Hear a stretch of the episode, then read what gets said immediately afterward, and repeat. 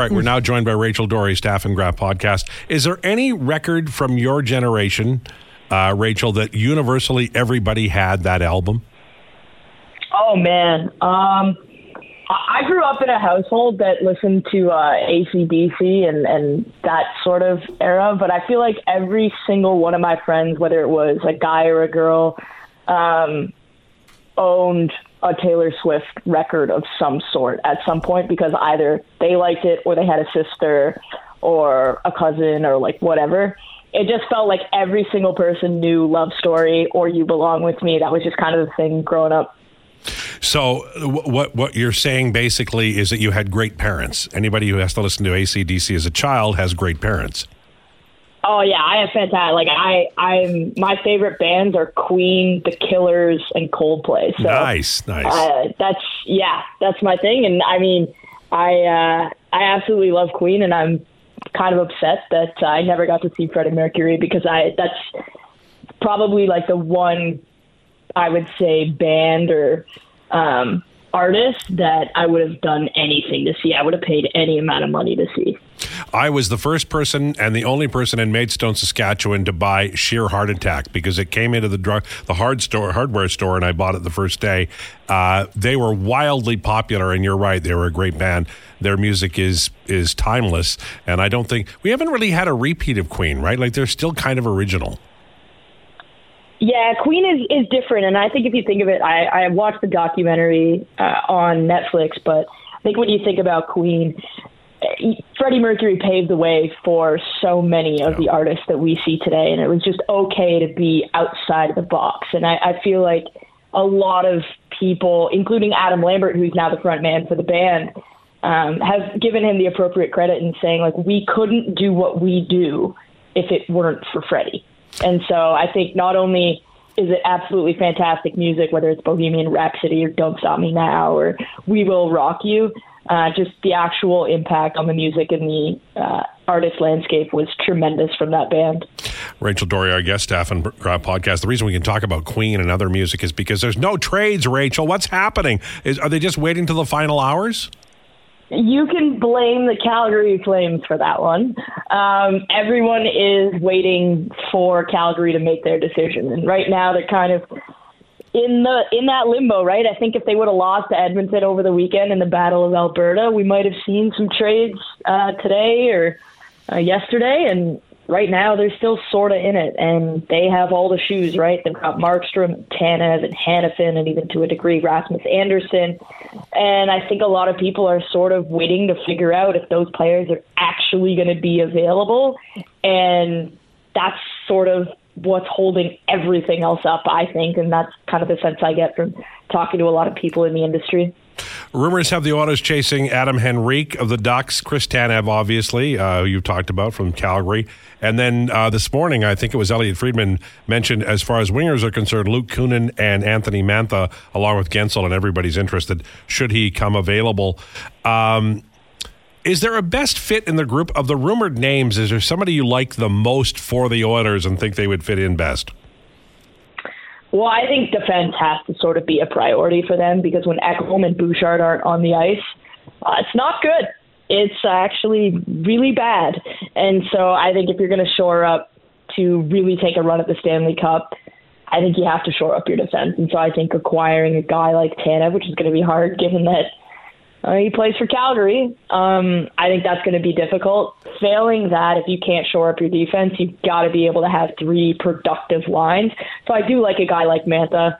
If the price isn't too prohibitive, obviously Guentzel is the guy you're going after because that's a real difference maker, right? That's that's a guy where you can have your first line of McDavid, Hyman, and whoever on the left side, and then your second line you can go Draisaitl, Guentzel, Nugent Hopkins even, and and that gives you a far more dangerous top six. And I mean, if you even want to get creative, you could put Ryan Nugent Hopkins on the third line, and you give yourself three lines that are more than capable of scoring. Whether you have Evander Kane and Corey Perry flanking him, I really think that would be a fantastic ad for Edmonton. I'm just not sure that the cost won't be too prohibitive should Ken Holland at least consider adding a goaltender? I know that that you know you'd risk losing uh, Pickard on waivers or whatever.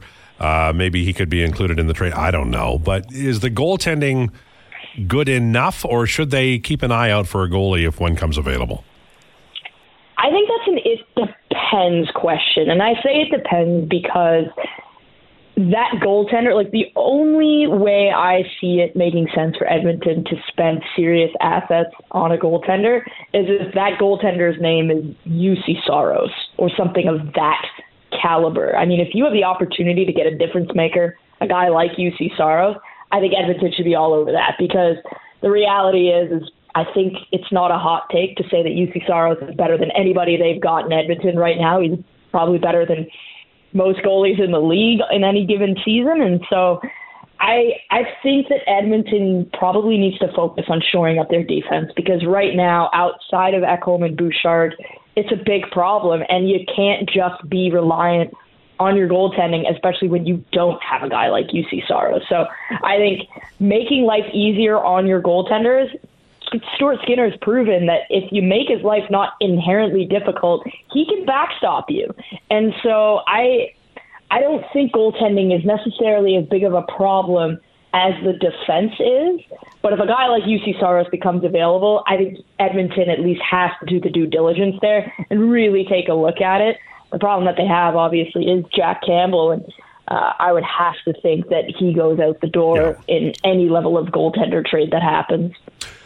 Rachel Doerrie, our guest, Staff and Graph podcast, and various other spots on the interwebs. Uh, why are the Leafs doing so well? I, I, I thought when Rielly went out, they'd go down. They did not. They look stronger. They're getting their goalie back.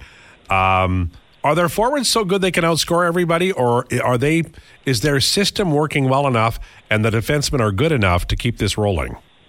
There have been two main changes Sheldon Keefe has made since the Rielly suspension.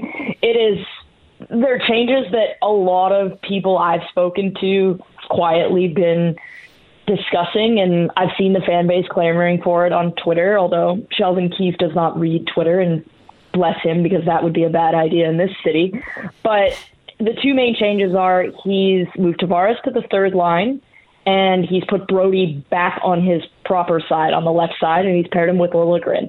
And that Brodie Liljegren pairing has been nothing short of absolutely spectacular. And so that's a huge change because Brodie was having just an awful season, and John Tavares is having a bit of a down season. But when you put him on the third line, he gets easier matchups.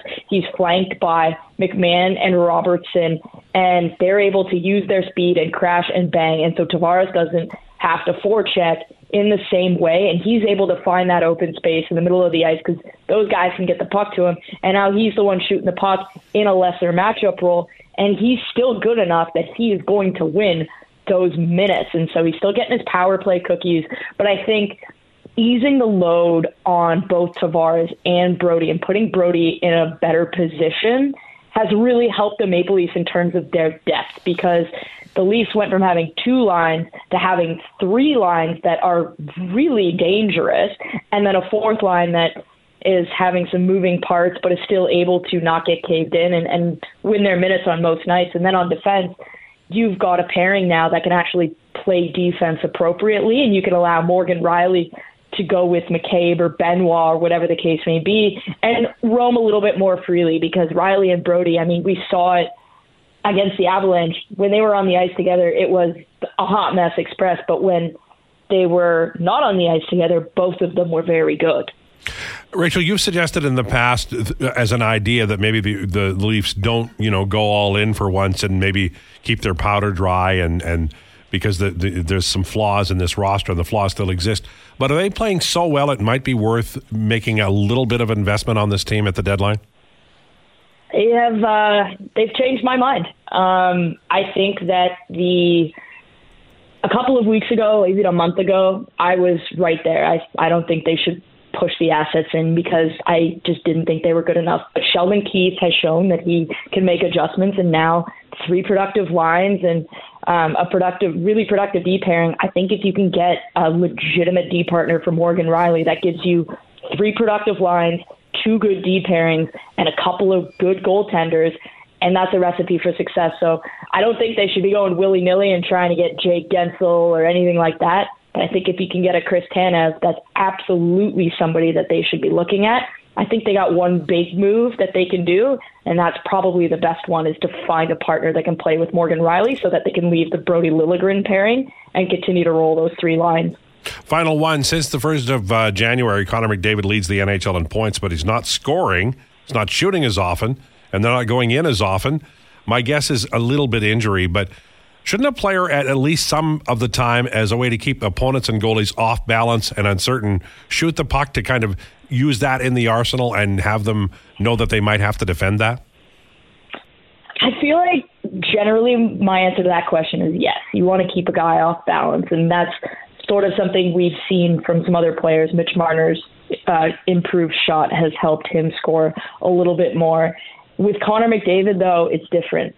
That guy is just so good that it it doesn't matter. You could know he's passing the puck, and you're still not stopping him. And we've seen that he's got the most. He has more assists in February than I think 95% of the league has points. And that's extremely crazy to think about. And so, yes, should he keep them off balance? It would be good. I think those pucks are going to start to go in. He hits three posts against Minnesota. So it's not that he's not getting his scoring chances. I just think he's having a little bit of tough luck right now. And the fact that he's still nearly two points a game is kind of nuts. It just shows that um, even though he, the pucks aren't going in for him from a goal scoring perspective, he's still an unstoppable force. And try as you might to keep him at bay, you're not very good at it no matter what. And if he starts scoring come playoff time and keeps that assist trade moving, I wouldn't want to see Edmonton in the playoffs, that's for sure. All right, Queen forever. Thank you, Rachel. Appreciate it. Thank you. All right, Rachel Doerrie, Staff and Graph Podcast.